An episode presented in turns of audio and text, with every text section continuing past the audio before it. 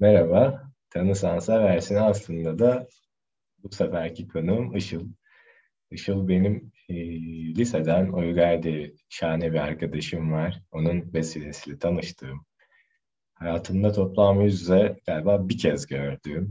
uzaklardan ses kayıtlarıyla bayağı acayip acayip sohbetler ettiğim. Böyle bir daha görüşsek diye yandığım bir insan. E, kendisi Danimarka'da yaşadığı için e, yüz yüze görüşmeye çok gerçekleştiremiyoruz. Bir kez yüz yüze görüştüğümüzde de böyle işte sevdicekler, çocuklar, aileler falan vardı. Bayağı bir şey paylaştık ama böyle bir muhabbeti o zaman bile yapamadık sanki. Onu da hatırlıyor musun Barancığım? Bu arada merhaba ben Işıl. Kaçtı ve sanki e, böyle olması gereken bir buluşmaymış gibi. Yani ben hayatımda ilk defa Nikolay'la Kaş'a gelecektim. Ee, ve böyle yaz dönemi falan da değildi. Sen de orada olacaktın. Ve... Hayatımda ilk kez Kaş'ta olacaktım ben de öyle.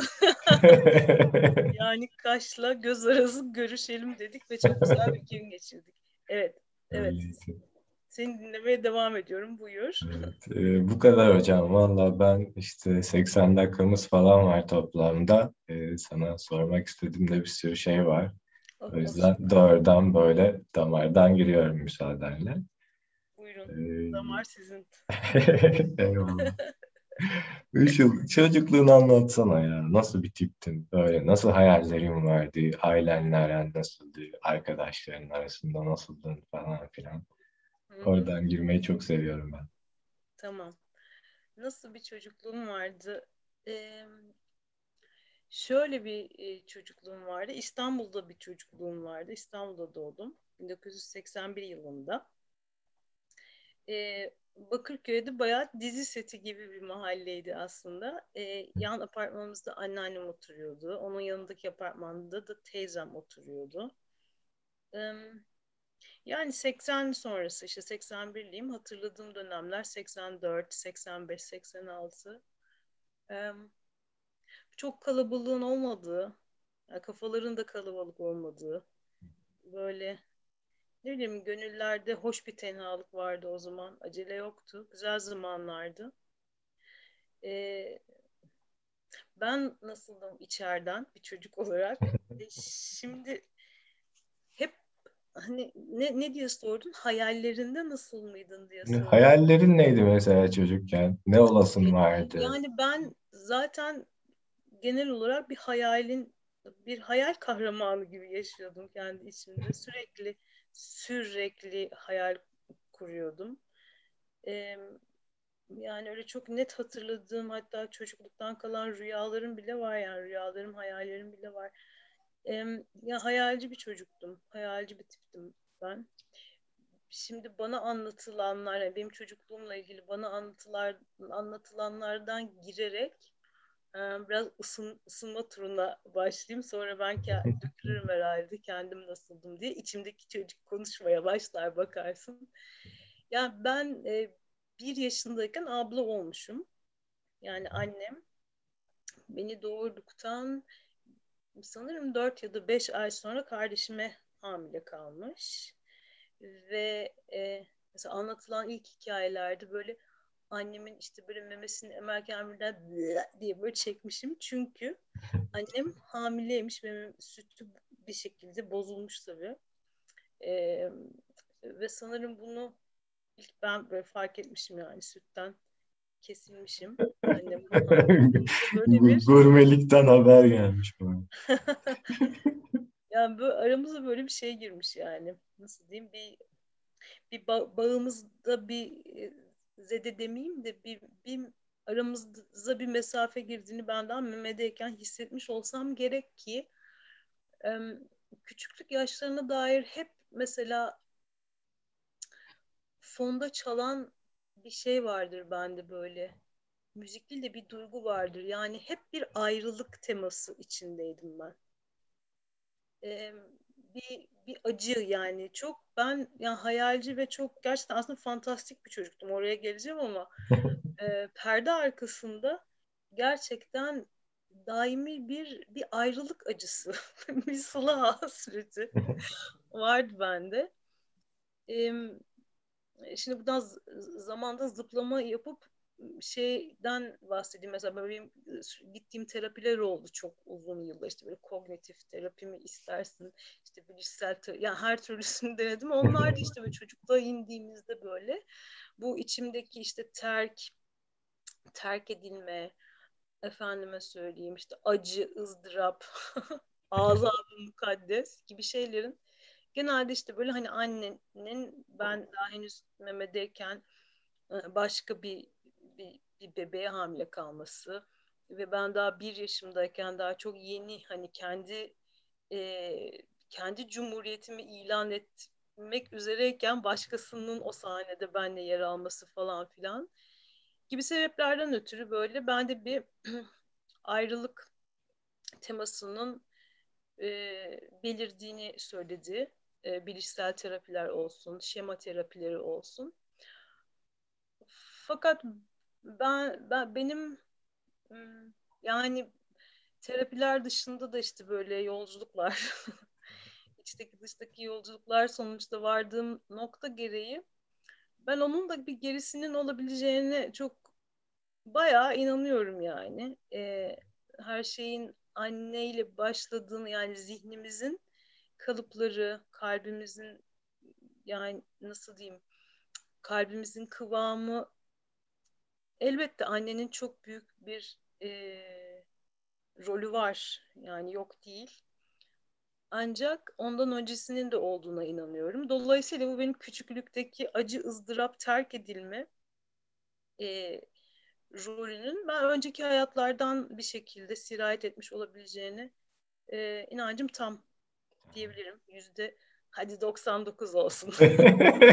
Demeyeyim de hadi 99 olsun abilerim, ablalarım. Ee, bir, bir, bir terk teması vardı yani ben ve bu terk temasından ayrılık, acı temasından ötürü biraz erken de bir olgunluk geliştirmiş olabileceğimi düşünüyorum. Yani nasıl diyeyim? Ya işte bir uzaylı Zekiye gibi bir kızdım işte böyle saçlar yandan toplanmış. İşte kardeşimi çok çok seviyordum, çok koruyordum falan ama bir yandan da hani rolü kaptırmamak için sürekli ortalıkta e, dans eden, işte tiyatro yapan, e, işte o, mesela şey hatırlıyorum, Quasimodo taklidi yapıyormuşum böyle şey tişörtümün arkasına böyle şeye artık nereden izlediysen veya dinlediysen bilmiyorum. İşte böyle tişörtümün içine anneannemin eşarplarını böyle yumak yapıp e, koyduğumu ve de gerçekten böyle bir kambur rolü yaptığımı hatırlıyorum yani o var. Ama onun dışında da bir sürü roller yapıyorum. Dediğim doğum kontrol hapı reklamını babamla çekiyormuşum falan filan.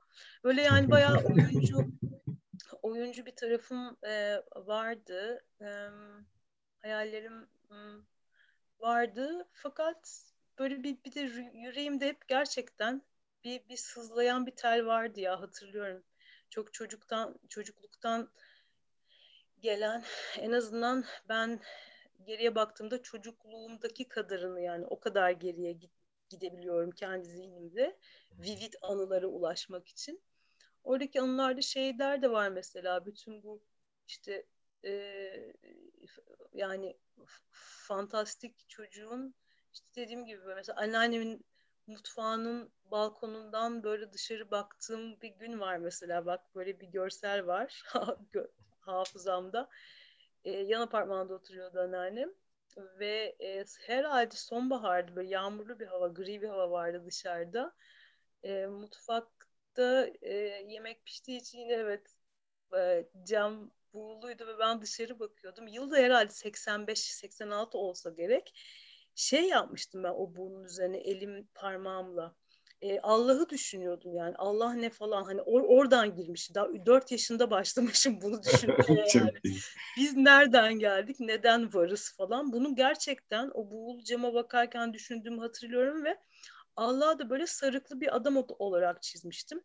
Sonradan şey bunun üzerine çok düşündüm ve şu, o sarıklı adamın e, Allah olduğuna inancım sanırım o zamanki 5000 liralardan geliyor. 5000 Türk liraların üzerinde şey vardı hatırlar mısın? Mevlana Celaleddin'in bir vardı. ben herhalde ona baka Mevlana'ya baka baka onu böyle işte böyle yani herhalde nasıl küçükken bir varoluşsal krizin içindeydiysem böyle bir görsel hafızamı şey olmuş yani rap diye olmuş yani o zamanlardan e, e, neden varız neden geldik? E, ya bu terk terk şemasıyla da yani terk edilmişlikle o duygunun ya o duygunun o duyguyu takip ediyordum ya. Onun nereden geldiğini gerçekten bulmaya çalışıyordum ve çok küçük yaşlarda bunları sorguladığımı hatırlamaya başlıyorum. Ve aynı mutfakta bak e, ilkokula başladıktan sonra ya bu anneannemin mutfağı çok benim çok anım vardır anneannemin mutfağında ve Duruyor mu? Pardon minik araya giriyor. E, anneannemin evi mi duruyor mu? E, hayır. Anneannemler o evi sattılar. Anneannem taşındı. Dedem vefat etti. O evde bilmem başka kimler oturuyor şimdi o mutfakta. Hangi yemekler pişiyor bilmiyorum. Eyvallah. Ama çok güzel yani. Rüyalarımda hala görüyorum biliyor musun o mutfağı? Valla konuşmanın kıvamı o tarafa doğru giderse mutfaktan bir yanı daha çıkarırım. Valla titrersin yani. Ben titrerim yani o rüyadan sonra titremiştim. Senle de biliyorsun o titreşimleri seninle çok paylaşıyorum. Zaten senle sırf evet. o titreşimleri paylaştığım için buradan bir Meksika dalgası şeklinde o titreşimde yayabiliriz Barancığım. Dur şimdi mutfağa geri dönüyorum anneannemin mutfağına. Ben her cuma böyle anneannemlere gitmek için e, can atardım. E, çünkü böyle cuma günleri işte şey ork dersi alıyordum ben çok küçük yaşta. Ork dersim biterdi ve hemen dışarı çıkar bizim bahçeden böyle bahçenin duvarından da gidilebiliyordu anneannemin evine. Oradan atlar anneanneme koşa koşa giderdim. Çünkü onların evinde tek çocuk bendim. Yani anneannem ve dedemin e, yani ne bileyim anneannem, dedem ve bendik yani. Başka biri yoktu. Ve Cuma günleri Mavi Ay diye bir dizi vardı hatırlıyor musun? Hatırlıyorum tabii ki. Onu izliyorduk beraber. Anneannem muhteşem yemekler yapıyordu falan. E, bu aynı mutfakta yemek yediğimiz e, işte cuma akşamları Mavi Ay'ı izleyip cumartesi sabahı da şey şeye kalktım. Cumartesiden cumartesiye vardı. Onu hatırlar mısın? Ya onu biraz daha ismen hatırlıyorum. Doğrudan gözümde canlandı. Cumartesiden cumartesi muhteşemdi. Hani böyle TRT çocuk korosunda şey vardı. Kuşlar şen kuşlar hep. Onu hatırlamıyorsan şey hatırlarsın belki. Pazara gidelim. Tabii ki. Bir tabii. kedi ağlayalım. Dün evde söylüyorduk çocuk şarkısı. Kesinlikle tavuk alalım hapur hapur yiyelim diye Minicik hafızalarımıza böyle hapur hapur yenen bir kedi imgesi sokmayı başarmış. Acayip David Lynch var bir koro o yalnız. Ben hala dinliyorum o şarkıları bazen. Neyse ben işte bu anneannemin mutfağında e, ilkokula başlamış olsam gerek ki yine böyle varoluşsal bir takım açmazlara farklı cevaplar veriyorum kafamda bak. Şey atomları falan öğrenmişiz sanırım o dönem. Ve ben o aynı mutfakta yani buğusuna Mevlana Celaleddin Rumi'yi Allah diye çizerek e, böyle varlık e, şeyleri e, varlık krizimi çözmeye çalıştığım mutfakta bu defa atomlardan hareketle şey düşünmüştüm. Aa işte uzay, uzaydaki yıldızlar, uzay sonsuz. İşte o yıldızlar işte atomlara çok benziyorlar. Şey Fen kitabındaki atomlara çok benziyorlar. Vücudumuz atomlardan oluşuyor. E atomlar da sonsuz. Öyleyse uzay ve vücudumuz wow o zaman acaba ben Allah olabilir miyim falan diye böyle bir enel hak kafasına da girmiştim yani. Ben böyle bir çocuktum Baran ya. Eyvallah. Dinleyicilerimiz şok içinde. Yani daha sonra gireriz de bütün bu 80 dakikayı çocukluğum şeklinde geçirmeyelim diye. Şimdilik bu kadarını. Anneannemin mutfağından e, anneannemin mutfağına virgül koyalım. Oradan Eyvallah. geri Bence çok Sen iyi bir oldu. Tamam. Çok iyi bir giriş oldu. Çünkü ben az biraz bu kısımları biliyorum senin acayipliklerinle ilgili ama buradan başlayarak hikaye nereden başladı, nereye varabileceğiyle ilgili insanların azıcık fikri olmuştur. Allah bir ki buradasın. çok da özlemişim. Çok süper vesile oldu. Ee, ya buradan şeye devam edeyim Işıl ya. Şimdi hani doğal bir rakip gelmiş ya ne kadar sevsen de. Bu rekabet hissiyle mi takıldın kardeşinle? Nasıl bir hikayeydi bu? Ya da şuraya bağlayacağım bunu. Ee, geçen işte Mayıs'la konuşurken Mayıs şey dedi. Ya büyük kardeşler o rekabet hissini çok yaşamıyor. Genelde küçüklerde patlıyor bir hikaye dedi. Yani bize örnek gösteriyorlar. Onlar böyle bir şeyleri yarıştırıyor falan diye. Ben küçük kardeşim bende vardı rekabetçilik. Ee, sende nasıl gelişti? Yani kardeşin de oldu mu? Sonra atıyorum diğer kadınlarla ya da erkeklerle oldu mu? Nasıl rekabetçi bir tip misin sence?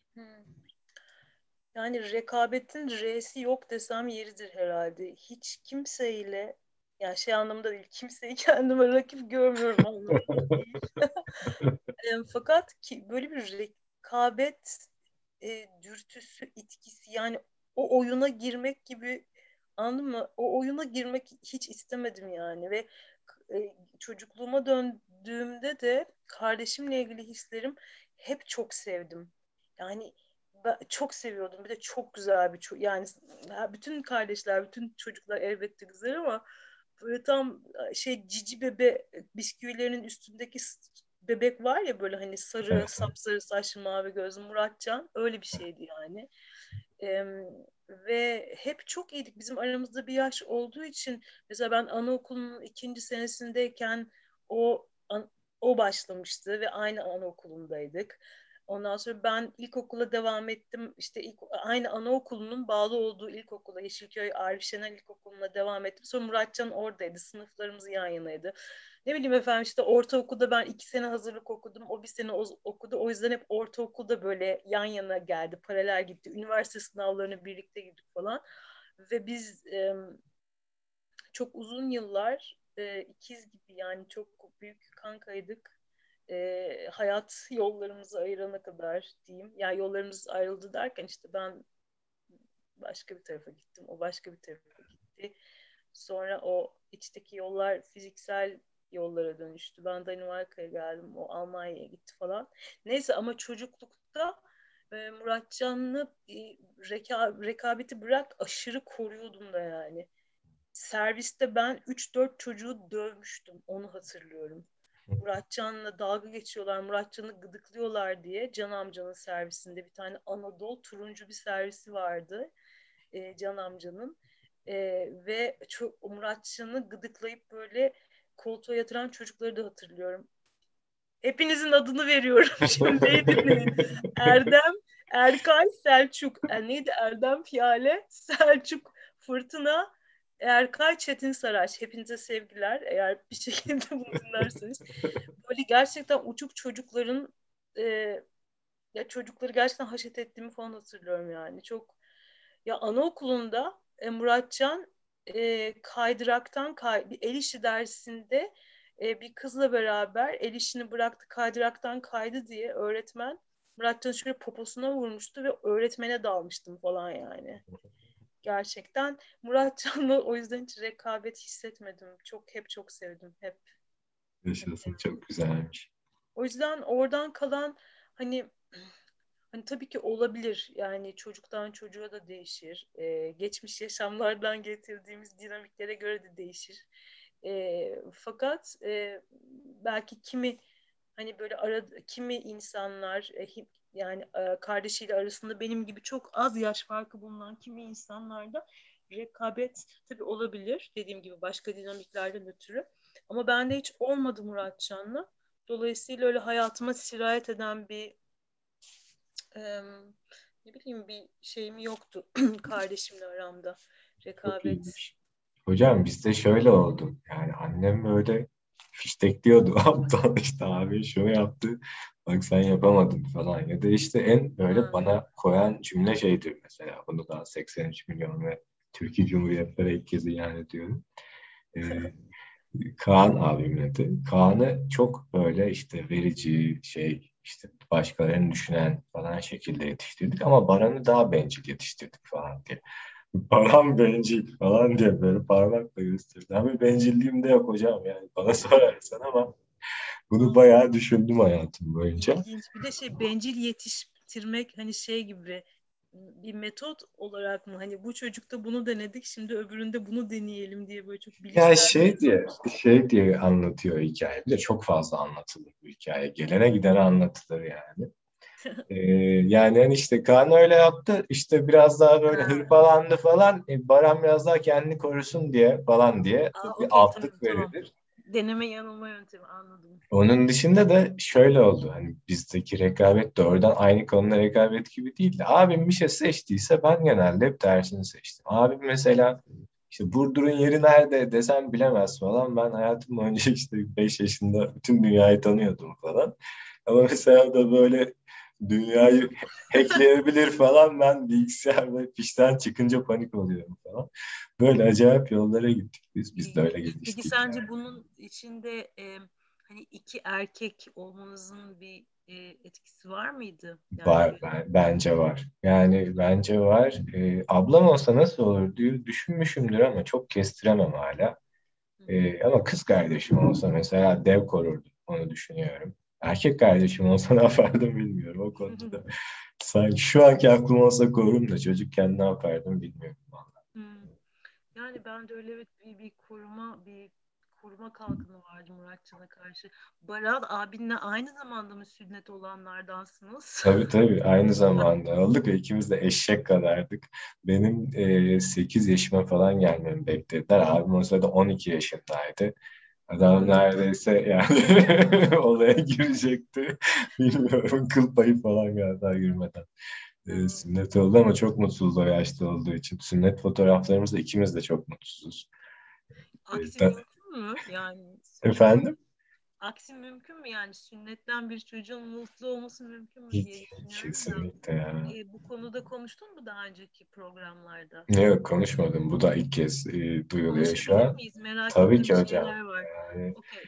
Ee, çok canımız yandı, inanılmaz canımız yandı. Ee, dayım yaptı bizim sünnetimizi, dayım cerrahtı. Ha okey. Ee, işte dayı dayıları yapsa, tabii canım düz adam olarak yapmadı yani. Yabancıya gitmesin, dayıları falan. Ama kırtasiyeci bu dayı. Ee, dayım yaptı ve e, şöyle bir şey oldu. Şu, yani işte dayıları yapsın, daha çok dikkat eder falan diye. Ve o gün ikimize de yapılan iğneler çalışmadı. Ve biz bütün sünneti canlı şekilde yaşadık ve çok uzun sürdüler. Yani hayatımda öyle bir acı e, çeken başka biri yani işkenceler, savaşlar falan dışında var mı bilmiyorum. Ne kadar hassas bir organ olduğunu hepimiz e, kendimizden biliyoruz herhalde. Bayağı kestiler, diktiler. E, acıyor dediğimde inanmadılar falan. E, ve bunlar video çekildi. Yani ikimiz de bu şekilde izlediler insanlar. İzleyip güldüler falan ya. Ha ha ha işte çocuk sünnet korkuyor falan diye. Çok enteresan işkence videoları var. O videolar nerede bilmiyorum. O zaman böyle bir sistem yoktu. Birinin kamerası vardı böyle işte dayımın kızının falan. E, izlendiği zaman hatırlıyorum ama şey yok. E, kopyası bende yok. Sert bir olay yani. Bizde ayrı bir sertleşti. Sana ilk e, şeyi peki hatırlıyor musun? Bu, bu yani sünnet mefhumundan seni ilk nasıl haberdar ettiklerini, na- nasıl yani o zamanki duygularını veya düşüncelerini hatırlıyor musun? Yani pipinin kesilmesi. Ben mahallede çocuklar gördüm şu. Yani böyle e, gözü yaşlı çocuklar gördüm. Ne oldu buna diye işte sünnet oldu falan diye. E, işte onlara sorular falan sordum tabii ne yapıyorlar. İşte kesiyorlar. Bazısına çok acıyor bazısına acımıyor. Böyle hep de değişikti bu hikaye. Kimse aynı hikaye yaşamadı. Sonra bana da galiba Bundan bir sene önce falan bir bahsettiler. Seneye artık yaparız falan diye. Ben hala çok tam olarak bilmiyordum başıma ne geleceğini. Hı. Sonra götürdüler böyle koyun gibi. yani Mesela bir gün gerçekten. öncesini, bir gün öncesini hiç hatırlıyor musun? Gece yatarken ne düşündün falan var mı? Onu, ger onu gerçekten hatırlamıyorum ama e, o günün öğlenini falan hatırlıyorum. Böyle Hı. bizi bir yemeğe falan götürdüler böyle bir akrabalarla. E, herkes çok keyifliydi. Biz abimle inanılmaz tırsıyorduk. Yani ne olacak diye gerçekten. E, O gün hiç gülmemiş olabilirim mesela. Sonra işte önce abim girdi. Anne, abimin seslerini duydum ben. E, kesiyorlardı adamı gerçekten ve e, ben bir de o seslerle bir hazırlandım sürece. Ve yani o iğnelerin çalışmadığını e, şey yapmadılar Abi bir şey. iğneler niye çalışmamış? Bilmiyorum, bilmiyorum. Bak. Bayat olduğu falan e, teorileri var ailede hala. Ee, nasıl oluru bilmiyorum. Dayın yani hani bir de dayın üstüne ya daha bir itmam göstermiştir diye düşünüyorum ama. Evet evet ya dayıma zaten çok uzun süre çok uyuz oldum yani. Anneme de dayıma da. Hayır yazık adamın muhakkak hiçbir haberi yoktur da hani ilk evet. defa böyle iğnenin de yani iğnenin içindeki ilacın e, efektif olmadığını duyuyorum ve bayağı acı ya çok acı bir hikaye bence. Bayağı. Ya ben genel olarak sünnetle ilgili e, yani baştan şöyle gir, girersem daha iyi olur çünkü e, epey tansiyonlu bir konu olduğu için etrafımda e, çocuklarını sünnet ettirenler var. Ailemden de e, sünnet ettirenler var. Onlara da söylediğim gibi buradan çocuklarını sünnet ettirmiş herkese e, söylemek istiyorum. Ben sünnete karşıyım. Sünnetin bir e, şiddet olduğunu düşünüyorum.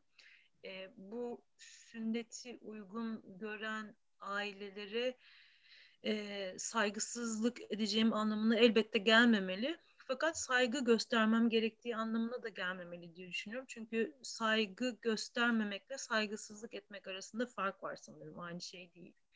E, kesinlikle bir küçük erkek çocuğunun cinsel organının e, kesilmesi eylemini bana hiçbir e, hiçbir argüman kabul ettiremez yani ne olursa olsun.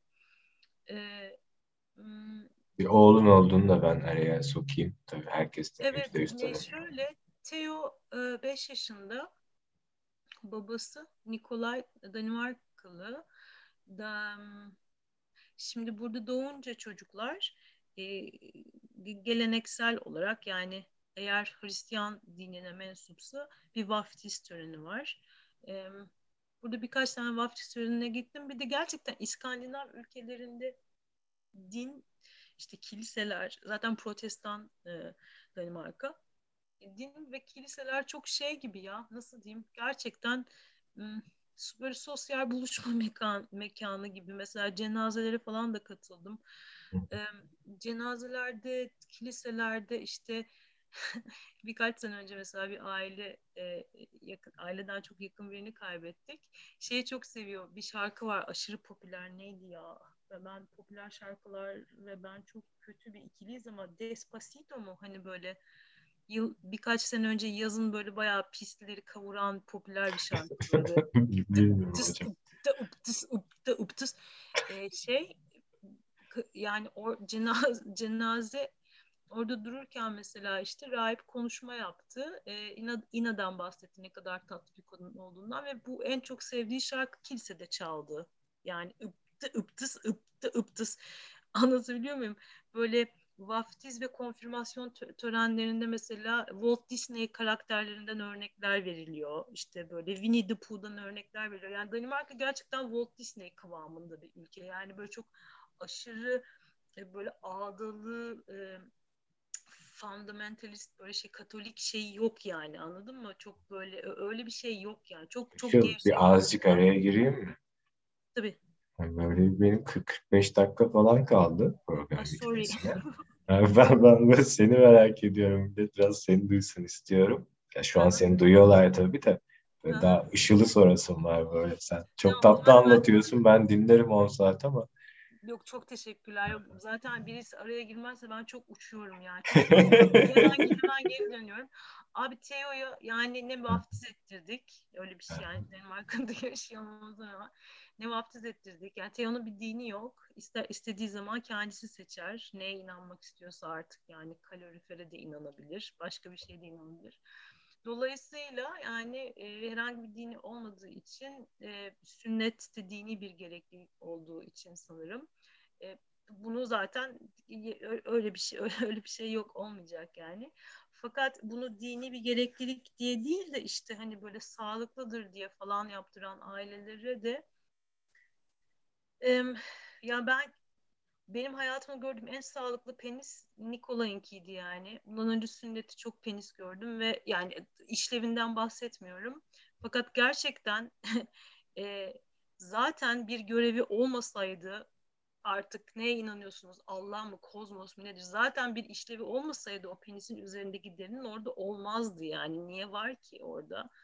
Ve o kesildiği zaman penisin ucunun da ne kadar hissizle üzgünüm bunu söylediğim için ama ne kadar hissizleştiğini oradaki bütün sinirlerin sürekli işte böyle e, donla kotla onunla bununla böyle e, temas halinde olduğu için sinirlerin gerçekten öldüğünü rengini falan e, kaybettiğini biliyorum yani. Gör, bil, bildiğim için söylüyorum. Gayet gayet sağlıklı oluyor yani e, sünnetsiz penislerde Neyse konuyu burada kapatabiliriz.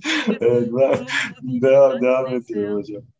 Ee, şeyi söyleyeyim. Böyle hayatında... Pardon bir şey söyleyeceğim bir dakika. Ya mesela böyle Afrika'da e, veya da işte bir takım üçüncü dünya ülkelerinde e, klitorisi işte kesilen e, kızlar var. Hani kad, bir kız sünneti denen bir şey var. Yani herkes bu kadar onlara sesini çıkarıyor da vahşetli. Yani bir oğlan çocuğunun bundan ne farkı var ki? Ne fark olabilir yani? Ne nedir gerçekten? Hocam ben yani ve çocuğun ben... üzerinde çocuğun bir çocuğun vücudunun üzerinde ana baba olarak böyle bir hak sahibi miyiz yani çocuğun bütün vücut bütünlüğünü e, bozabilecek bir hakka gerçekten sahip miyiz? Geri dönüşü olmayacak bir şey yapma hakkını kendimizde nasıl görüyoruz deyip bu soruyla bu sünnet konusunu Kapatalım istersen. İstiyorum. Başka şeyler soracağım sana. Sor sor. Ee, ne soracaktım? Bir saniye kafam kaydı. Ya ne mesela şu ana kadar çok çok bomba program alıyor. Tek, şu an tek derdim şey yani Spotify'ın 83 dakikalık limiti. Yoksa böyle ben 5 saatlik program yapmak isterdim seninle. Neyse Tabii, sorayım daha da. da değil mi? Edit yapamıyorsun yani tek parça. Yekpare. Yekpare ya. tamam şey, okay, hadi devam hayatında edelim. böyle dev utandığın bir şey var mı? Hani tamam eyvallah yani yaptığımız her hikayemizi bir yerlere getirdi ve sonuç bir şekilde hayır oluyor falan da. Ya onu bir kat etsem oradan aradan çıkarsam olmasa olurdu dediğim bir şey var mı anlatabileceğim? Hmm.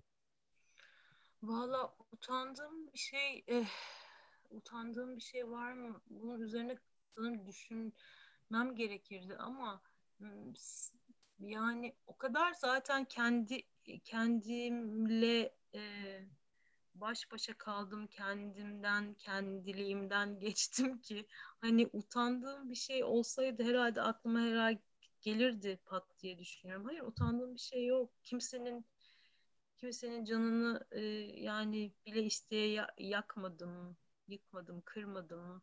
Ancak bu beni utandırırdı herhalde. E, ki yapmış da olabilirim yani kimse şey dört dörtlük gelmiyor dünyaya. Yani yanlış yapmanın muhteşem bir özgürlük olduğunu düşünüyorum ve asla kat bu özgürlüğü kimsenin elimden almasını istemem. Yanlış yaparak öğreniyorum. Dolayısıyla böyle bir bir yanlışlık yapmıştıysam bile o, olabilir ama yani böyle çok gerçekten dev, dev utandığım bir şey yok. Utandığım Eyvallah. küçük şeyler olabilir tabii. Ee, ama öyle çok dev, büyük vicdan azabı çektiğim bir şey olduğunu söyleyemeyeceğim sanırım. Eyvallah. Yani her şeyi takır takır konuşabilirim zaten. Ondan şüphem yok. Şey peki, neye çok kızıyorsun? Öfkeyle ilgili. Ve işte mesela baktığında ne çıkıyor onun altından? Ee, bu yaşam yaşamımda öfke ve korku benim sınavım zaten. Neye çok öfkeleniyorum? Ee, öfkelenemememe çok öfkeleniyorum. Ve o çok büyük bir sarmal. Yani çok uzun yıllar bu böyle e, bayağı karanlıklara böyle uzayan bir aslında sarmal yani öfke, öfkelenmek birçok şeye yani sonuçta Türkiye'de İstanbul'da doğup büyümüş bir kadınım yani.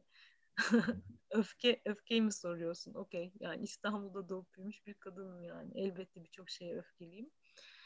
E, fakat yani bu öfkeyi duygu olarak kabul etmek, kabul edebilmek çok uzun zamanımı aldı. Yani öfkenin duygu olarak yanlış bir duygu olmadığını ancak agresyonun belki yanlışlık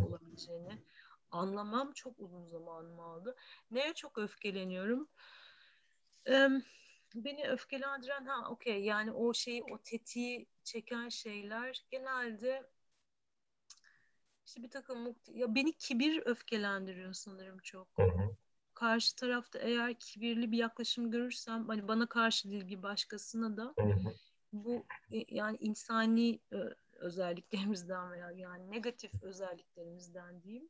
Kibir beni çok öfkelendiriyor. Böyle ahkam kesmesi, büyüklük taslaması falan gibi bir yerden mi söylüyorsun kibir? Hmm, evet, sanırım evet. Hı hı. Karşıdaki insanı e, karşıdaki insandan daha yüksek bir yere konumlanması herhangi X kişinin e, hatta o X kişi eğer bir de bunun farkındaysa yani bundan zevk alarak bir, ya bu nasıl diyeyim ya böyle çok örnekler var yani tepemizde. Eyvallah. Veya orada burada. Ee, bunlar bu beni bu kibir beni çok ıı, öfkelendiriyor sanırım. Ama dediğim gibi o kadar şey bir konu ki benim için. Hmm, o kadar aslında hayatımın merkezinde bir konu ki öfke.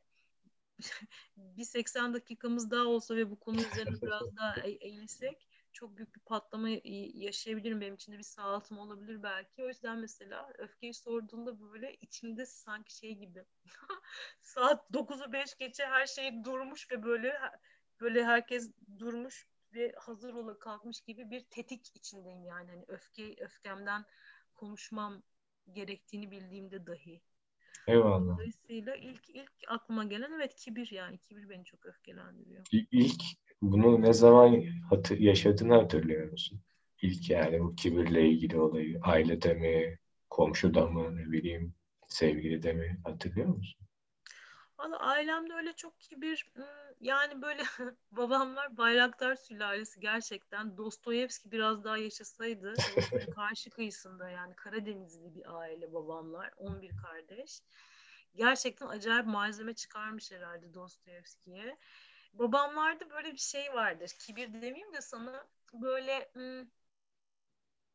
işte zeki çocuklar hepsi ikişer üniversite bitirmiş falan filan. Böyle o yüzden böyle bir herkesle kendilerince bir dalga geçmek. Ama bu böyle şey değil kötücül bir amaçlı değil anladın mı? Onu biliyorum. Onu hani yani kendi içlerinde büyüdüğüm için hani ben de onların bu, bu huyla taşak geçiyorum yani.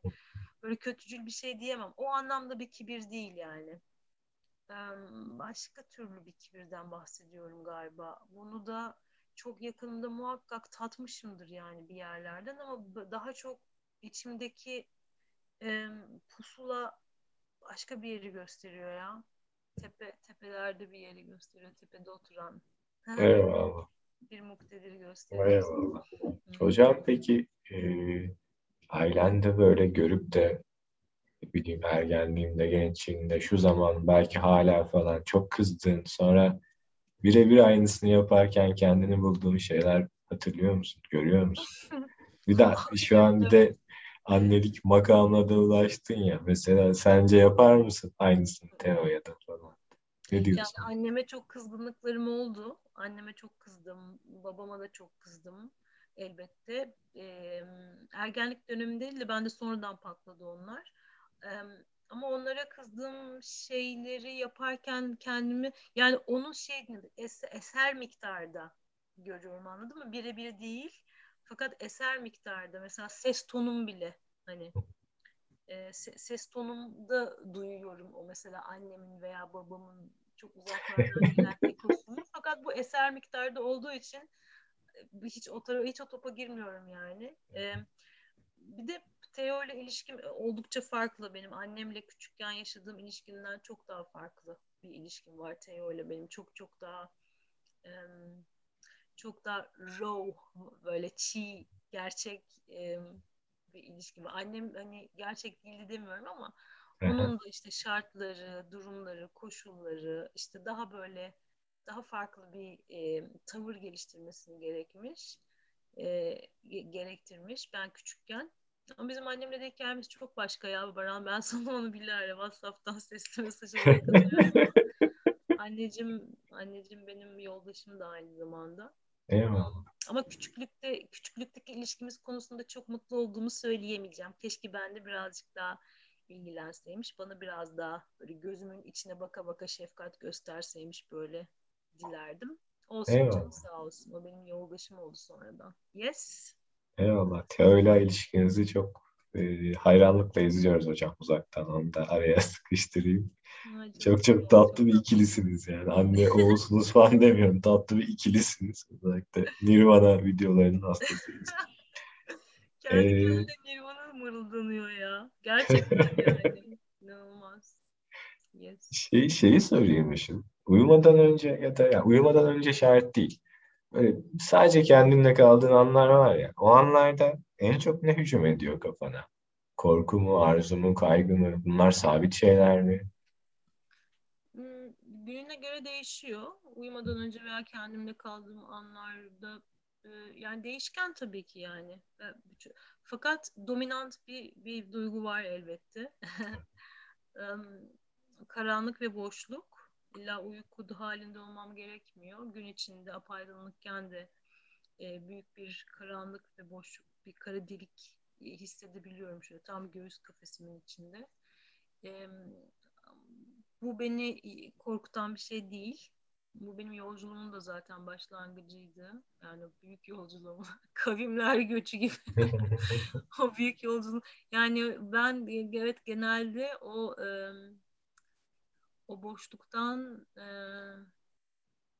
form yaratmaya veya formlardaki boşluğu görmeye kafayı çok uzun zamandır yorduğum için bu birazcık da pattern oldu yani böyle bir, bir aslında içinden artık çıkmam gereken bir sarmal halinde.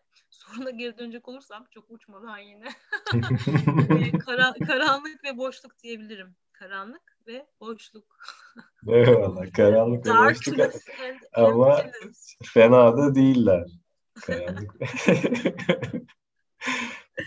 Bilmiyorum ya bir program bittiğinde bir buçuk saatin daha olursa belki bölüm 2'yi hemen yapabiliriz yani senin de. Yapalım Baran ya. Vallahi çok isterim ben ya. Dört gelir, beş gelir giderim ya. Yaşasın, Evet. yaşasın tamam. Ben yine kaldığım yerden devam Seve ediyorum. seve. Seve seve. Böyle olamadıkların diyeyim ya da ne bileyim bir ara en azından olmayı hayal edip de olmadığın ışıllardan e, hangilerini şu an isterdin? Biraz daha açıyorum. Yani e, ışılı değiştirmiyoruz. Işıl çok iyi. Ama hani şunu da yapsam şu hayatta fıstık gibi olurdu ama belki bir dahaki hayatta yaparım falan dediğin şeyler var mı? Var, evet. Var. Yani şöyle bu bir arzu, obsesyon şeklinde değil. Fakat e, senin çok iyi bildiğin, seninle paylaştığım ve böyle sosyal med- medya mecralarından da artık yok gerçi sosyal medyam da oradan da paylaşmaktan hiç yüksünmediğim bir işte şey geçmişim var benim. Böyle uzun bir işte yine bir karanlık boşluk, batı tıbbının e, yaygın anksiyete bozukluğu, depresyon ve panik atak dediği e, çok böyle esaslı bir yolculuğum var. Bu yolculuğun başladığı sıralarda yani o ilk deprem gelip, gelip de fay hatlarım çöktüğünde ben e, şeye gidiyordum. Üniversitenin yanı sıra Müjdat Gezen Sanat Merkezi'ne gidiyordum. O zaman Çukurcuma'daki evimin tam karşısına açılmıştı böyle e, aktör stüdyo. Ve açıldığı ilk sene ben çok iyiydim. Yani hiç bayağı, bayağı hatta o, o, o sene bayağı iyiydim. Bayağı uçuyordum yani. Ee, ve kendimi o şekilde ifade etmek yani işte şan dersleri, işte diksiyon dersi, s- ne ne işte sahne sahne sanatları e, çok çok benim çok çok istediğim gerçekten kendimi çok bütün hissettiğim bir yerde orası. Müjdat Gezen Sanat Merkezi. Ee, şeyle beraber okulla yani edebiyatla beraber. Fakat işte oradaki ikinci sene, senemde başka bir yerden böyle bir e, şey geldi, çağrı geldi. işte bu fay hatlarım kırıldı, işte aynalar kırıldı. Ben nerede, bura, ne oldu bana falan deyip işte bambaşka bir yola girince o öyle kaldı. Çok isterdim ama gerçekten. Ben çok inşallah ya inşallah demeyeyim de bir dahaki yaşamımda ne olacak bilmiyorum ama yani olsaydı böyle şarkı söyleyip bilmeyi, sahnede bir şeyler yapmayı gerçekten çok isterdim ya. Duygularım çünkü çok yoğun benim. Ya, bir şekilde ya ifade etmem gerekiyor e, farklı formlarda. Sahne benim için çok güzel bir yer olacak gibi gözüküyordu. Olmadı. Kader, kısmet her neyse. Başka bir taraftan yürüdüm ama yine kendimi ifade edebildim. Dolayısıyla evet sahne sanatları. Sahnedeki ışıl olmam. bu hayatta çıkmaz mı ya belki? Bayağı böyle canavar gibi bir insansın yani. Böyle sanki her an her an oradan bir çıkış yapsan Ya gram zorbalık, şaşırma. daha yeni maydanoz ektim, patlıcan ektim. Yani buradan o tarafa dönüş yapmam, sahneye dönüş yapmam sanırım çok zor yani. Bildiğin ırgat gibi. Irgat gibi çalışıp kraliçe gibi yiyorum o ayrı. Ama buradan sahnelere dönüş yapmam e, e, olanaksız. Gerçi biliyorsun bir ekran geçmişim de var. Yani Evet. üzerinde değil de ekranlarda çok uzun süre gözüktüm. E, belgeseller yaptım. O tarafa şimdi girmeyeyim. O da çok uzun bir mevzu. Fakat e, yani sahneye bir dönüş olmaz. Fakat bilmem ekranlara bir dönüş, bir belgeselle bir şey, bir şey duygularımı kanalize edebileceğim bir mecra eğer açılırsa kendiliğinden, hayat açarsa ben oraya akarım. Ama Eyvallah. şey metodumu değiştirdim yani. Ben pek bir şey yapmıyorum. Yani duruyorum, açılan kapılardan salıyorum, akıtıyorum ne varsa içinde öyle. Yakışır. Ee, ölümü soraymışım. Çok sevdiğin birini kaybettin mi? Ve kaybettiysen ne yaptın? Çok sevdiğim birini, çok yakınımdaki birini henüz kaybetmedim. Dedemi kaybettim. 2011 yılında çok severdim gerçekten. Mustafa dedem, Mustafa Sözen dedem. Ee, onu kaybettiğimde e, valla ilginçtir. Şimdi sen de bildiğin için yineliyorum bunu. Yani sürekli yineleme ihtiyacı duyduğumdan değil ama o dönem e, işte bu e, yaygın anksiyete bozukluğu, panik atak ve depresyonla çok kol kola işte bir yolculuktaydım. Yani beni hiç e, korkut korkutacak hiçbir şey yokken ben büyük ölüm anksiyetesi yaşıyordum kendi içimde. Yani durup dururken odamda ne bileyim yani tuvalette herhangi fakat dedem öldüğünde evdeki en sakin, en olgun ve bunu en anlayışla karşılayan kişi bendim ve bunu görmek bana da çok acayip gelmişti. Yani sürekli ölüm temasıyla kafamda çatışmakta, savaşmaktayken gerçekten çok sevdiğim dedemi kaybettim, gördüm. Yani e, cansız bedenini de gördüm ve ardından toprağa verildi ve annemi, teyzemleri, anneannemi hepsini teselli ederken gördüm kendimi ve mezarının e, başında elbette herkes üzgündü. E, ben de tabii ki de üzgündüm ama ben bir şekilde dedemle beden üzerinden bir bağdan ziyade bedensiz bir yerden zaten bir iletişimin gerçek olduğu, daha gerçek olduğu kanaatindeydim sanırım. O yüzden ben mezarının başında dedemin gülüyordum tebessümle yani. Dedem içimdeydi çünkü yani hani içimde. Yani hani cansız bedenine baktığımda dedem orada yoktu ama dedenim, dedemin bedeni canlıyken ve ben kendi içimde bu ölüm mevhumuyla savaşırken benim hep sorduğum soru ve cevabını alamadığım için kendimi büyük karanlıklarda, boşluklarda hissettiğim soru zaten şuydu. Bu insan canlı şu anda karşımda konuşuyor benimle ama gerçekten var mı? Çünkü ben insanların kendimin varlığını hissedemiyordum. Anlatabiliyor muyum canlıyken? Bu benim için daha korkunçtu. Bu beni daha çok korkutuyordu. E, fakat dedemin cansız bedenini gördüğümde hmm, bu beni korkutmadı. Eyvallah. Yani içimden büyük bir şefkat ve sevgi e, boşaldı. Çünkü uzun zamandır hastaydı da. Sanki özgürleş hafif hafif bir his geldi içime tabii yani. Sadece eve döndükten sonra yani cenaze kalktıktan, toprağa defnedildikten sonra dedemin evine gittiğimde e, yastığını kokladığımda sadece kokusunu kokusunu duyduğumda ağlamıştım sadece. Yani gözümden akacak yaş öyle akmıştı kokusu kokusunu duyunca. Ne, ne oldu yani koku orada yastığında duruyor kokusu falan. Ama o akması gereken güzel bir yaştı. Gözyaşları çok Gözyaşları inanılmaz şeyler değil mi bu arada? Çok, çok şifalı ya. şeyler değil mi sence? Çok olmasa herhalde hava uçardım patlayarak diye düşünüyorum. Öyle yani en yakınım dedemdi, Mustafa dedemdi. Onun dışında henüz çok yakınımda kimseyi e, kaybetmedim. Hastalıklar oluyor elbette. Uzakta olmanın getirdiği bir bir ayrı bir durum da var tabii ama evet sorunun cevabını dedemle buradan rahmet istedim. Allah rahmet eylesin. Allah rahmet eylesin. Kozmos rahmet eylesin. ne iğrenç. Allah rahmet eylesin. ne zaman en son hüngür hüngür ağlamışsındır sence? Ya da... Rüyamda, geçen gün rüyamda bıhı diye böyle ağladım ve gerçekten o şey yine böyle o göğsümün içinden bir yerden çıktı. Sabah da o duyguyla kalktım. Rüyamda acayip böyle ama böyle şey yani tek bir crescendo ile geldi. Böyle tak diye geldi o duygu ve göğsümün içinde hissettim. Sabah kalktığımda da hala oradaydı. Birkaç gün önce hatta galiba. Ha, onun dışında... Rüyada ne vardı onu hatırlıyor musun? Neye ağladı? Hayır hatırlamıyorum.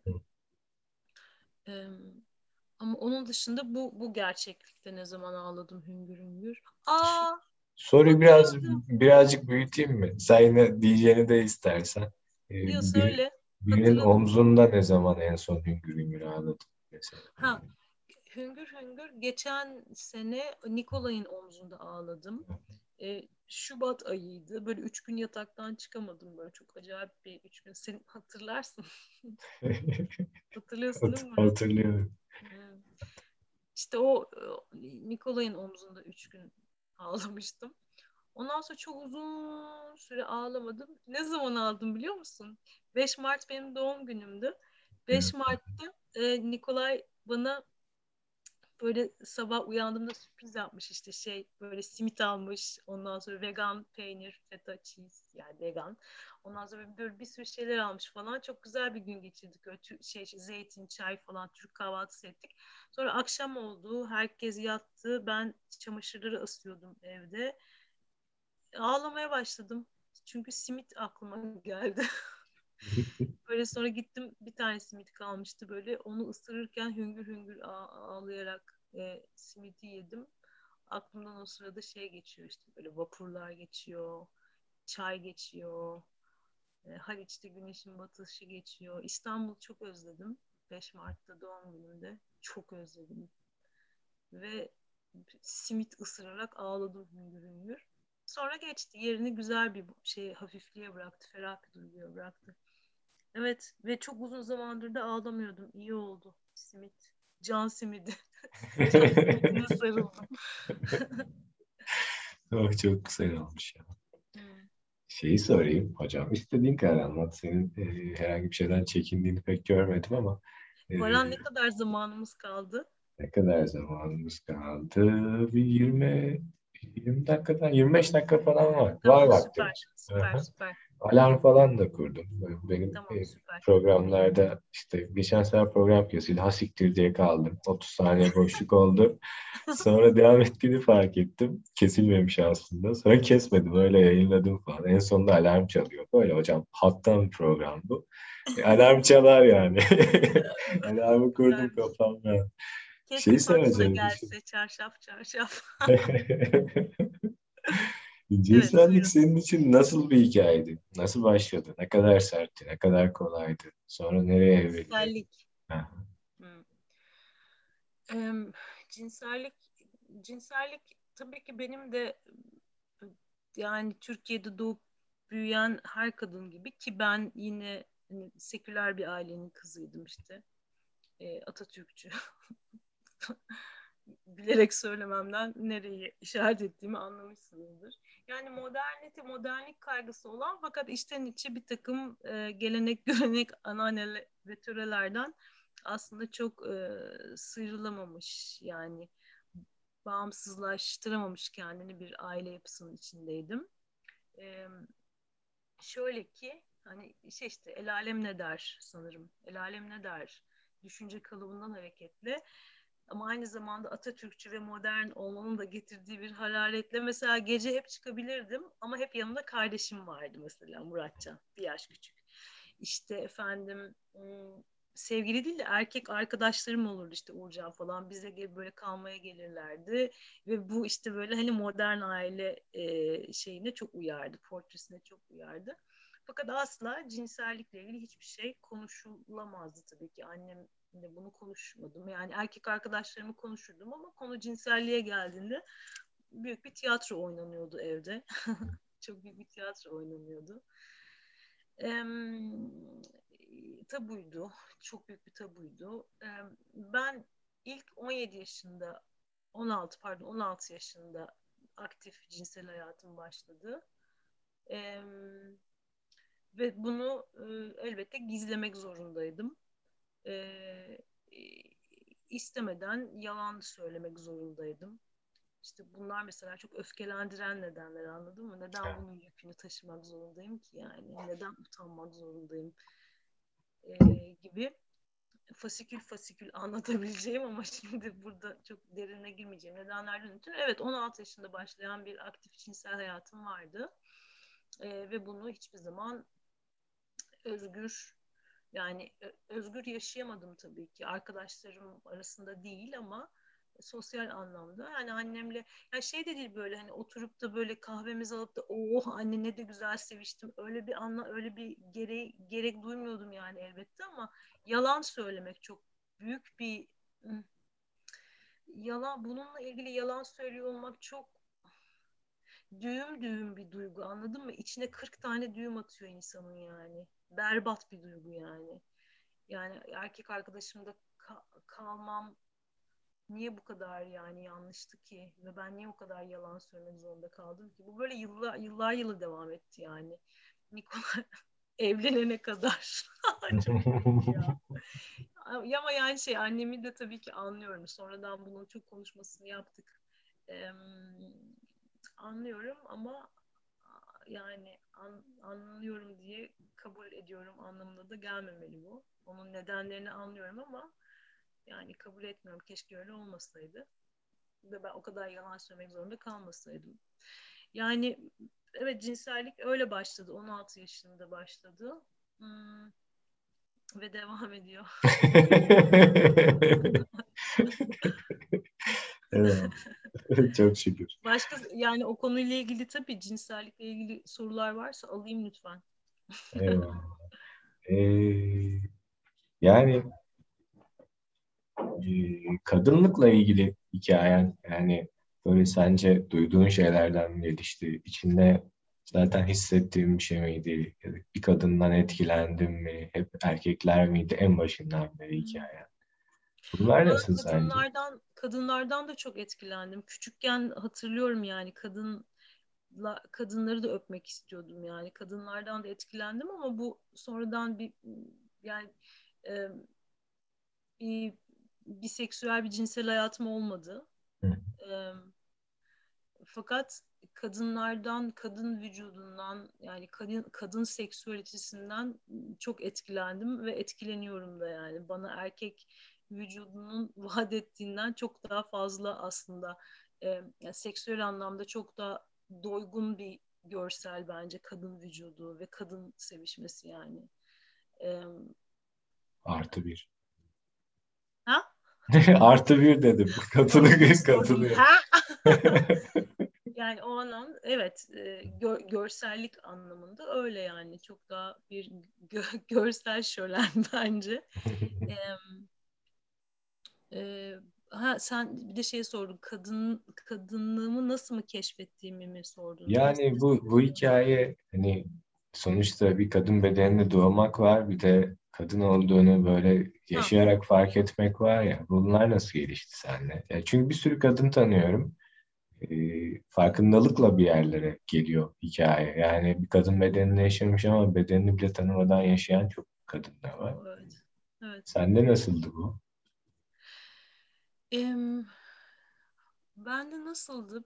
Şöyle ben e, dediğim gibi gene, geneli kıyasla daha özgür bir gençlik, özgür bir çocukluk, özgür ilk gençlik e, geçirmiş olsam da bu e, yani kafadaki o, o nasıl diyeyim bu to, toplumsal ya kolektif entelekten payıma düşeni elbette ben aldım ben de aldım yani e, dediğim gibi yani bununla yani her sevişmemde bir şekilde yalan bir, bunun bunu o anın o ot, otantik anın bir yalan kisvesiyle kapatılacak olması endişesi bile bende e, çok, çok zaman özellikle başlarda yani cinsel olarak e, aktif olmaya başladığım ilk yıllarda benim üzerimde büyük bir yüktü. Yani özgür özgür değildim. Sevişirken de özgür değildim başlarda. Öyle fark ettim. Yani üzerimdeki bu yani bu tabu tabuların e, böyle büyük büyük tabuların ne derece yer ettiğini kafaya evet yani ilk e, sevişmek de değil ya ilk öpüşmek el ele tutuşmak hani ilk yani hormonların ilk e, çiçek açtığı zamanlarda böyle arkadan gelen çok şey bir bir akor yani. yani yanlış bir şey yapıyorsun akor yani. E, ve bunu tabii ki uzun seneler e, cinsel hayatımda hissettim, hissetmez miyim? Hissettik, hepimiz hissettik yani. Kadın erkek hepimiz hissettik diyebilirim neredeyse. Suçluluk duygusu hikayesini, yanlış bir şey yapıyoruz hikayesini. Yani ben hissettim. Hani herkesi kasmayayım içine de. Yani yanlıştı, ayıptı. Yani şey şimdi yani erkek e, tabii ben çok merak ediyorum. Bir dahaki konuşmamızda diyelim mi Baran? Buradan geleceğe de bir tohum atalım. Bir dahaki Zoom görüşmemizde seninle şey ben senden duymak istiyorum açıkçası. Yani bir erkek özellikle seni de artık e, tanıdığım için e, duyarlı bir erkek yani vicdanlı, duyarlı. Eyvallah. Bir erkek olarak e, sende nasıldı yani bunun bunun ekosu sen erkeklerde nasıl oluyor yani? Çünkü siz sende de şey mi yani hani kadın bedeni e, bir e, yani şey işte hani dokunup e, Holy Grail kutsal kase ve sen de onu istila eden bir şey gibi mi yani? Harami gibi mi hissediyorsun bir yerde anladın mı? Nasıl oluyor? Veya da bu aslında bilakis hani böyle o e, bakir bir coğrafyayı e, işte şey yapmış, ke- keşfetmiş bir Kristof Kolomb gibi böyle bir muzaffer bir komutan edası mı hissettiriyor sana bu? Vallahi şimdi söyleyeyim hemen. Bence biraz Hı. daha vaktimiz var.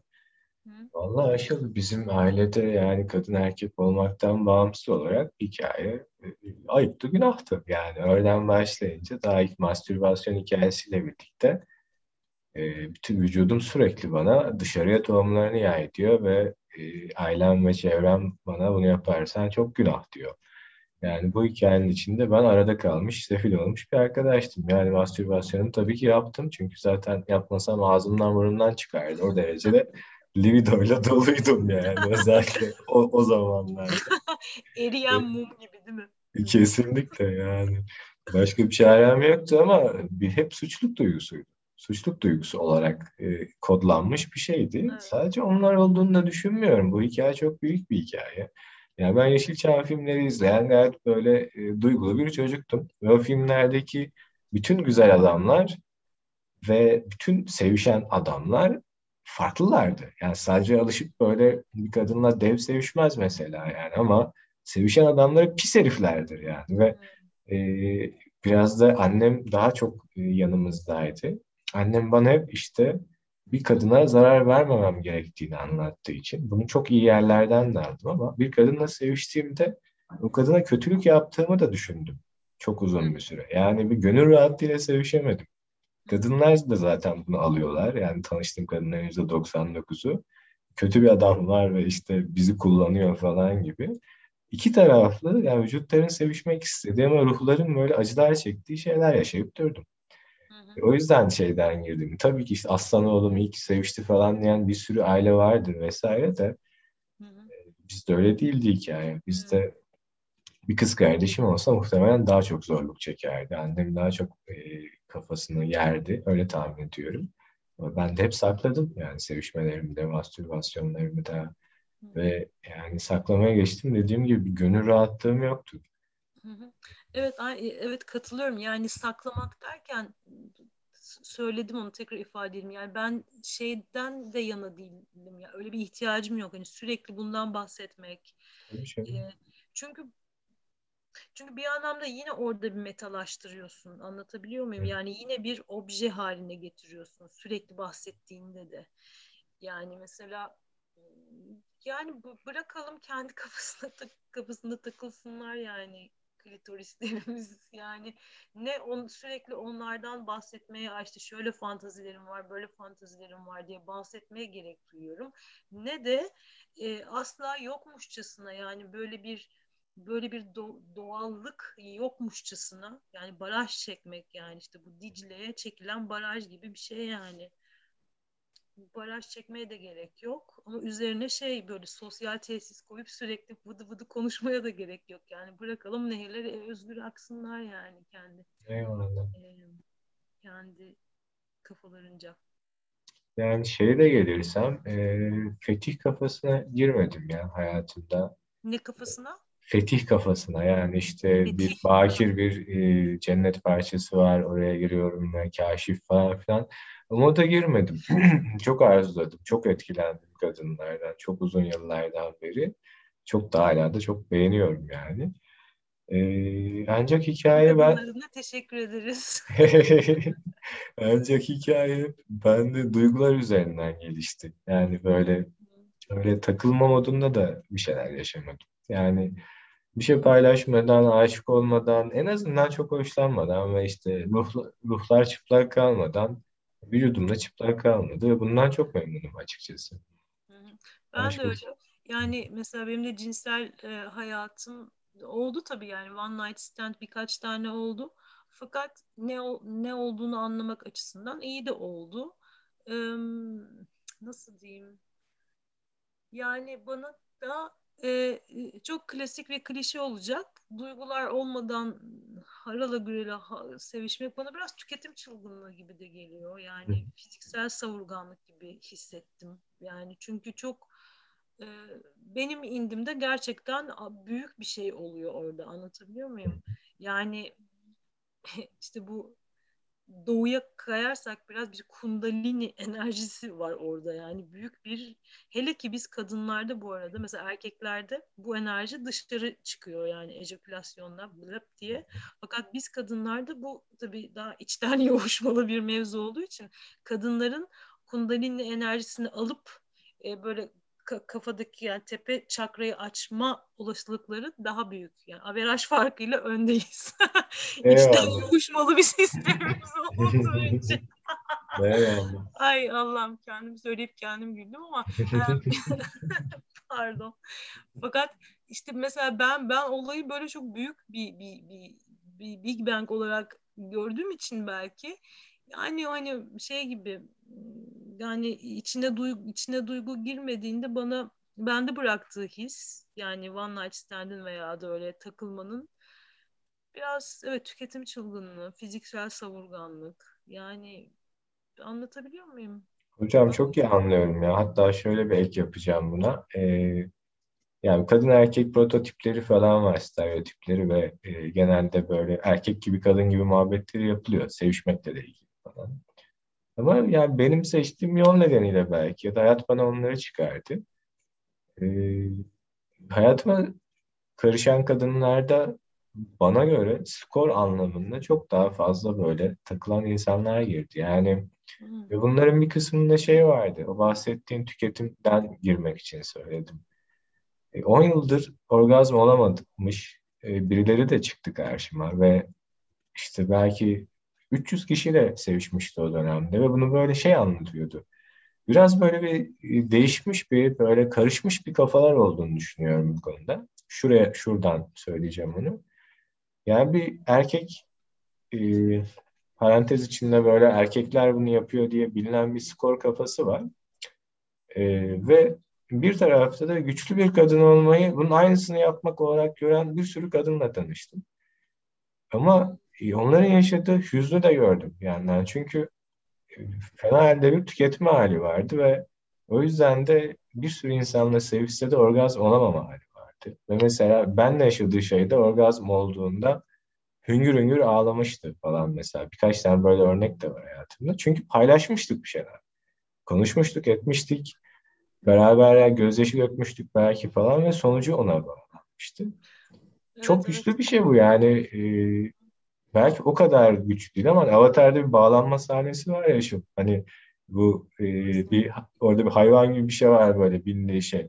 Onunla böyle bir şeyleri bağlıyor, kordonları bağlıyor. Aa, evet, evet, evet, böyle evet, bir evet. elektrik çarpıyor evet, falan. Evet. Yani benim yaşadığım çoğu şeyde ben bunu hissettim. O yüzden bu tabii sanırım tabii o anda yaşanana verdiğin anlama da bağlı. Yani herkes herkes ne anlam veriyorsa o anda yaşanana, o birleşme sırasında hissedilenleri nasıl değerlendirdiğinle alakalı bir şey sanırım o. Ee, yani kimi insan için tabii ki şimdi her, herkes farklı tekamülde, herkes farklı e, yollardan, yerlerden geçiyor ve e, bence aradaki ayırıcı unsur ne biliyor musun? Ya bunu bir haz, bir haz olarak görmek var. Yani haz olarak gördüğünde orgazm olmana da yani onu o, o kafadaki bu patlamayı yaşamaya da gerek belki yok. Yani hazsa o yoldan gerçekten devam edilebilir. Eğer hazsa seni özgürleştiren yani öyle zannediyorsan en azından o yoldan ilerleyebilirsin ve 3000 kişiyle yatabilirsin. O okey, bu da okey yani. Benim olduğum tarafta yani benim bulunduğum yerde ise yani ben şöyle şöyle düşün yani nasıl diyeyim nasıl anlatmalı bunu? Çok komplike bir kıvama sokmadan. Yani ne bileyim boşal boşal nereye kadar? Anlatabiliyor muyum? Yani ne bunun sonu yok yani bu işte evet tüketim çılgınlığı. Yani bu, bu ama bunun bunun da bir ötesi. Beyond beyond that. Yani bunun da ötesinde başka bir yer olduğuna sanırım inanıyorum ki e, olayı sadece hazla alakalı görmüyorum. Yani haz zaten bence benim indimde doğrudur demiyorum herkesin doğrusu kendine haz uzun vadede tatminsizlik getiren de bir koşu bir maraton e çünkü sonu yok işte yani. Nereye kadar? Yani hep aynı şeyi yaşayıp duracağız bence. En azından ben yani hani öyle hissediyor olurdum kendimi. Sürekli has peşinde, skor peşinde koşuyor olsaydım büyük ihtimalle şey içinde koşan hamster gibi hissediyor olurdum. Çünkü o orada bir hep o duvara çarpıyorsun ve bitiyor yani. Ama o dediğim gibi büyük bir olay patlama alanı o ve ben daha çok hazdan ziyade yani daha aşağıdaki kök çakradan ziyade kafadan kopmak niyetindeyim. ya, o yüzden herhalde daha çok diyorum. şey geliyor yani mesela tantra tantra abi.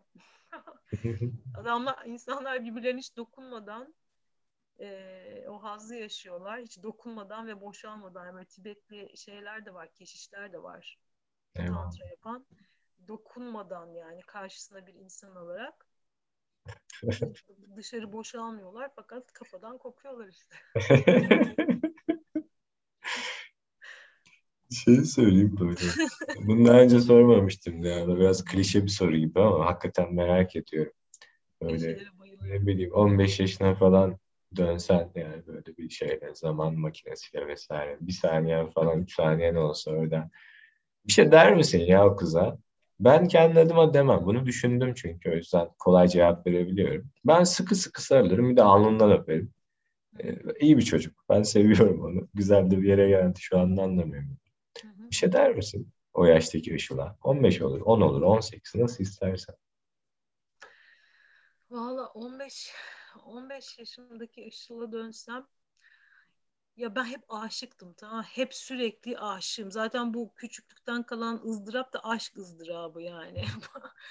Bir aşk hep aşık 15 yaşım 10 yaşım anladın mı? 18 19 sürekli aşığım ve zaten yolda oradan benim çatladı dönsem şimdi dönüyorum mesela 15 yaşındaki halime ben aynen senin yaptığın gibi yani şöyle sıkı sıkı böyle kalplerimiz böyle bir böyle karşı karşıya gelecek şekilde sarılırdım herhalde. Ve de kulağıma devam et derdim yani. Devam et derdim. Korkma derdim yani. Eyvallah. Devam. Devam derdim. Devam derdim. Eyvallah. Şey nasıl bir kafa ya? Yani bu iki dakikada anlatamazsın gerçi bunu. Yani iki dakikadan çok var. Bir 7-8 dakika var galiba da. Yani o, o kız geldi, anne oldu ya şimdi böyle bir tane acayip bir varlıkla beraber takılıyorsun orada. Ben çok az uzaklardan takip ediyorum. Bir kez yakınında takıldım. Bence yani bilmiyorum. Teo'nun ayrı bir olayı var mıdır da genel olarak peygamber gibi tipler ya zaten. Böyle? İnanılmaz peygamber gibi tipler ya çocuklar. Yani böyle aşmış tipler yani ve böyle bir tanesi senin içinden çıktı ve işte ne bileyim onun yanındasın. E, ve en azından eskiden böyle panik atak falan takılan bir insansın yani. Bununla nasıl baş ediyorsun ya? Yani kocaman bir sevgi var. Ona hiç girmesen bile olur yani. O zaten her yerine fışkırıyor. Ama ben mesela günün birine baba olmakla ilgili düşündüğümde yani o sevgiden hava uçarmışım gibi geliyor ve yine aynı şekilde kaygıdan da böyle birkaç senede erir ölürmüşüm gibi hissediyorum. Sende nasıl gelişiyor bu hikaye? Şöyle bunlar hep olmadan önce düşündüğünde ağır gelen şeyler. Olurken o öyle olmuyor. Anlatabildim mi? Yani önceden düşünüyorsun baba olursam şöyle olabilir, böyle olabilir diye düşünüyorsun o ağırlığı o düşün, düşündüğün anlaşıyorsun ama baba olduğunda öyle olmuyor yani. Hatta baba olduğunda veya anne olduğunda e, bu düşünceler yine böyle işte aynen böyle şey gibi geçiyorlar, bulutlar gibi geçiyorlar. E, müsaadenizle diyorum bulutlara ve Teo'yla ne ne halim varsa o an onu görüyorum. Baş başa kaldığımda ama tabii o bulutlara yine bakıp bulut falı çıkarıyorum kendime. Benimki çok şey değil böyle. Yani ben bilmiyorum ya benim bir 18 senedir falan sürüyor bu yolculuğum. Hani ben hiç böyle şimdi ortalara çıkıp da şey de diyemem yani. Aa işte her şey bitti. Ben oldum. Bak bakın uçuyorum diyemem. Ama yani tabii ki bir, bir yerlere geldim içimde yani. O, zaten o halden bu hale geliş bir, çok uzun bir dönüşüm, bir metamorfoz zaten ama yani geldiğim nokta itibariyle de böyle şey etrafta şey Yüzüklerin Efendisi şeyleri müzikleri çalmıyor ve ben elfleri görmüyorum yani. Daha böyle sakin, daha dingin, daha e, başka bir nasıl diyeyim? Yani arada oluyor tabii. Arada elfler oluyor. sürekli değil yani. Arada elfleri görmüyor değilim ama sürekli değil yani. Dolayısıyla evet Teo'yla da beraberken mesela bugün ya mesela bugünden sana örnek vereyim. Böyle bayağı uzun bisiklette bindik bugün ama çok soğuk ve fakat güneşi çok güzeldi. Güzel bir gün geçirdik. Böyle göle gittik. Gölde bir tane ölü balık gördük. Aldık onu çıkardık böyle incelik gözlerini falan filan. Sonra ben çok yoruldum. Böyle bisiklete binmekten falan filan. Ve bir ara böyle çok çöktüm yani. Böyle bayağı çöktüm yani. Böyle o içimdeki o boşluk böyle bir çıktı. Ve o sırada böyle Teo'ya böyle şey verdim. izlemesi için bir şey verdim 15 dakika. Ve ben öyle 15 dakika şeye baktım. Soba, sobanın içinde yanan ateşe baktım. 15 dakika böyle sobanın şeyinden, camından ıı, yansımamı da gördüm. Suratım çok böyle şeydi yani. Böyle ekşiydi 15 dakika. Ondan sonra Teo'nun izlediği şey bitti ve okey dedim. Sonra tekrar bisiklete binmeye devam ettik. Eve geldik falan. Yani nasıl diyeyim? eklemliyorsun anladın mı? Eklemliyorsun. Alan açılıyor. Bir alan açılıyor. Yani her şey tamamen bitti, git, geçti ve dediğim gibi yani şey arp çalan meleklerle uyanmıyorum her sabah ama alanım çok geniş yani. Genişledim ben bayağı. Oh. Yerleştim ve genişledim yani. O zaman son soru çünkü iki dakika falan kaldı. Ee, yani Muhteşem biraz... bir baba olursun bu arada Baran. Ya hayırlısı be hocam. Yani ya ben biraz babalık yapıyorum ya anneme yani yıllardır. O yüzden evet. bir bir minik bir mola vermem gerekecek. Elbette. Biraz kendimle kaldıktan sonra bir hayırlısı modunda takılıyorum şu an. Ee, son soru yani çok kısa cevap vermen gerekiyor. Uzun da olabilirdi aslında ama vakit yok. Tamam. Ee, bu baştaki anlattığın ayrılık acısı bitti mi ya da ne kadar bitti sence?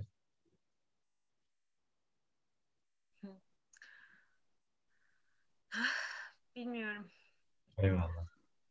Bilmiyorum.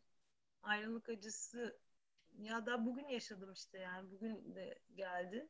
Hı hı. Ama dediğim gibi daha çok kabul edip daha çok sarıldıkça ondan korkmayınca artık paniklemeyince sanırım bir vuslat yaşanacak yakında ya.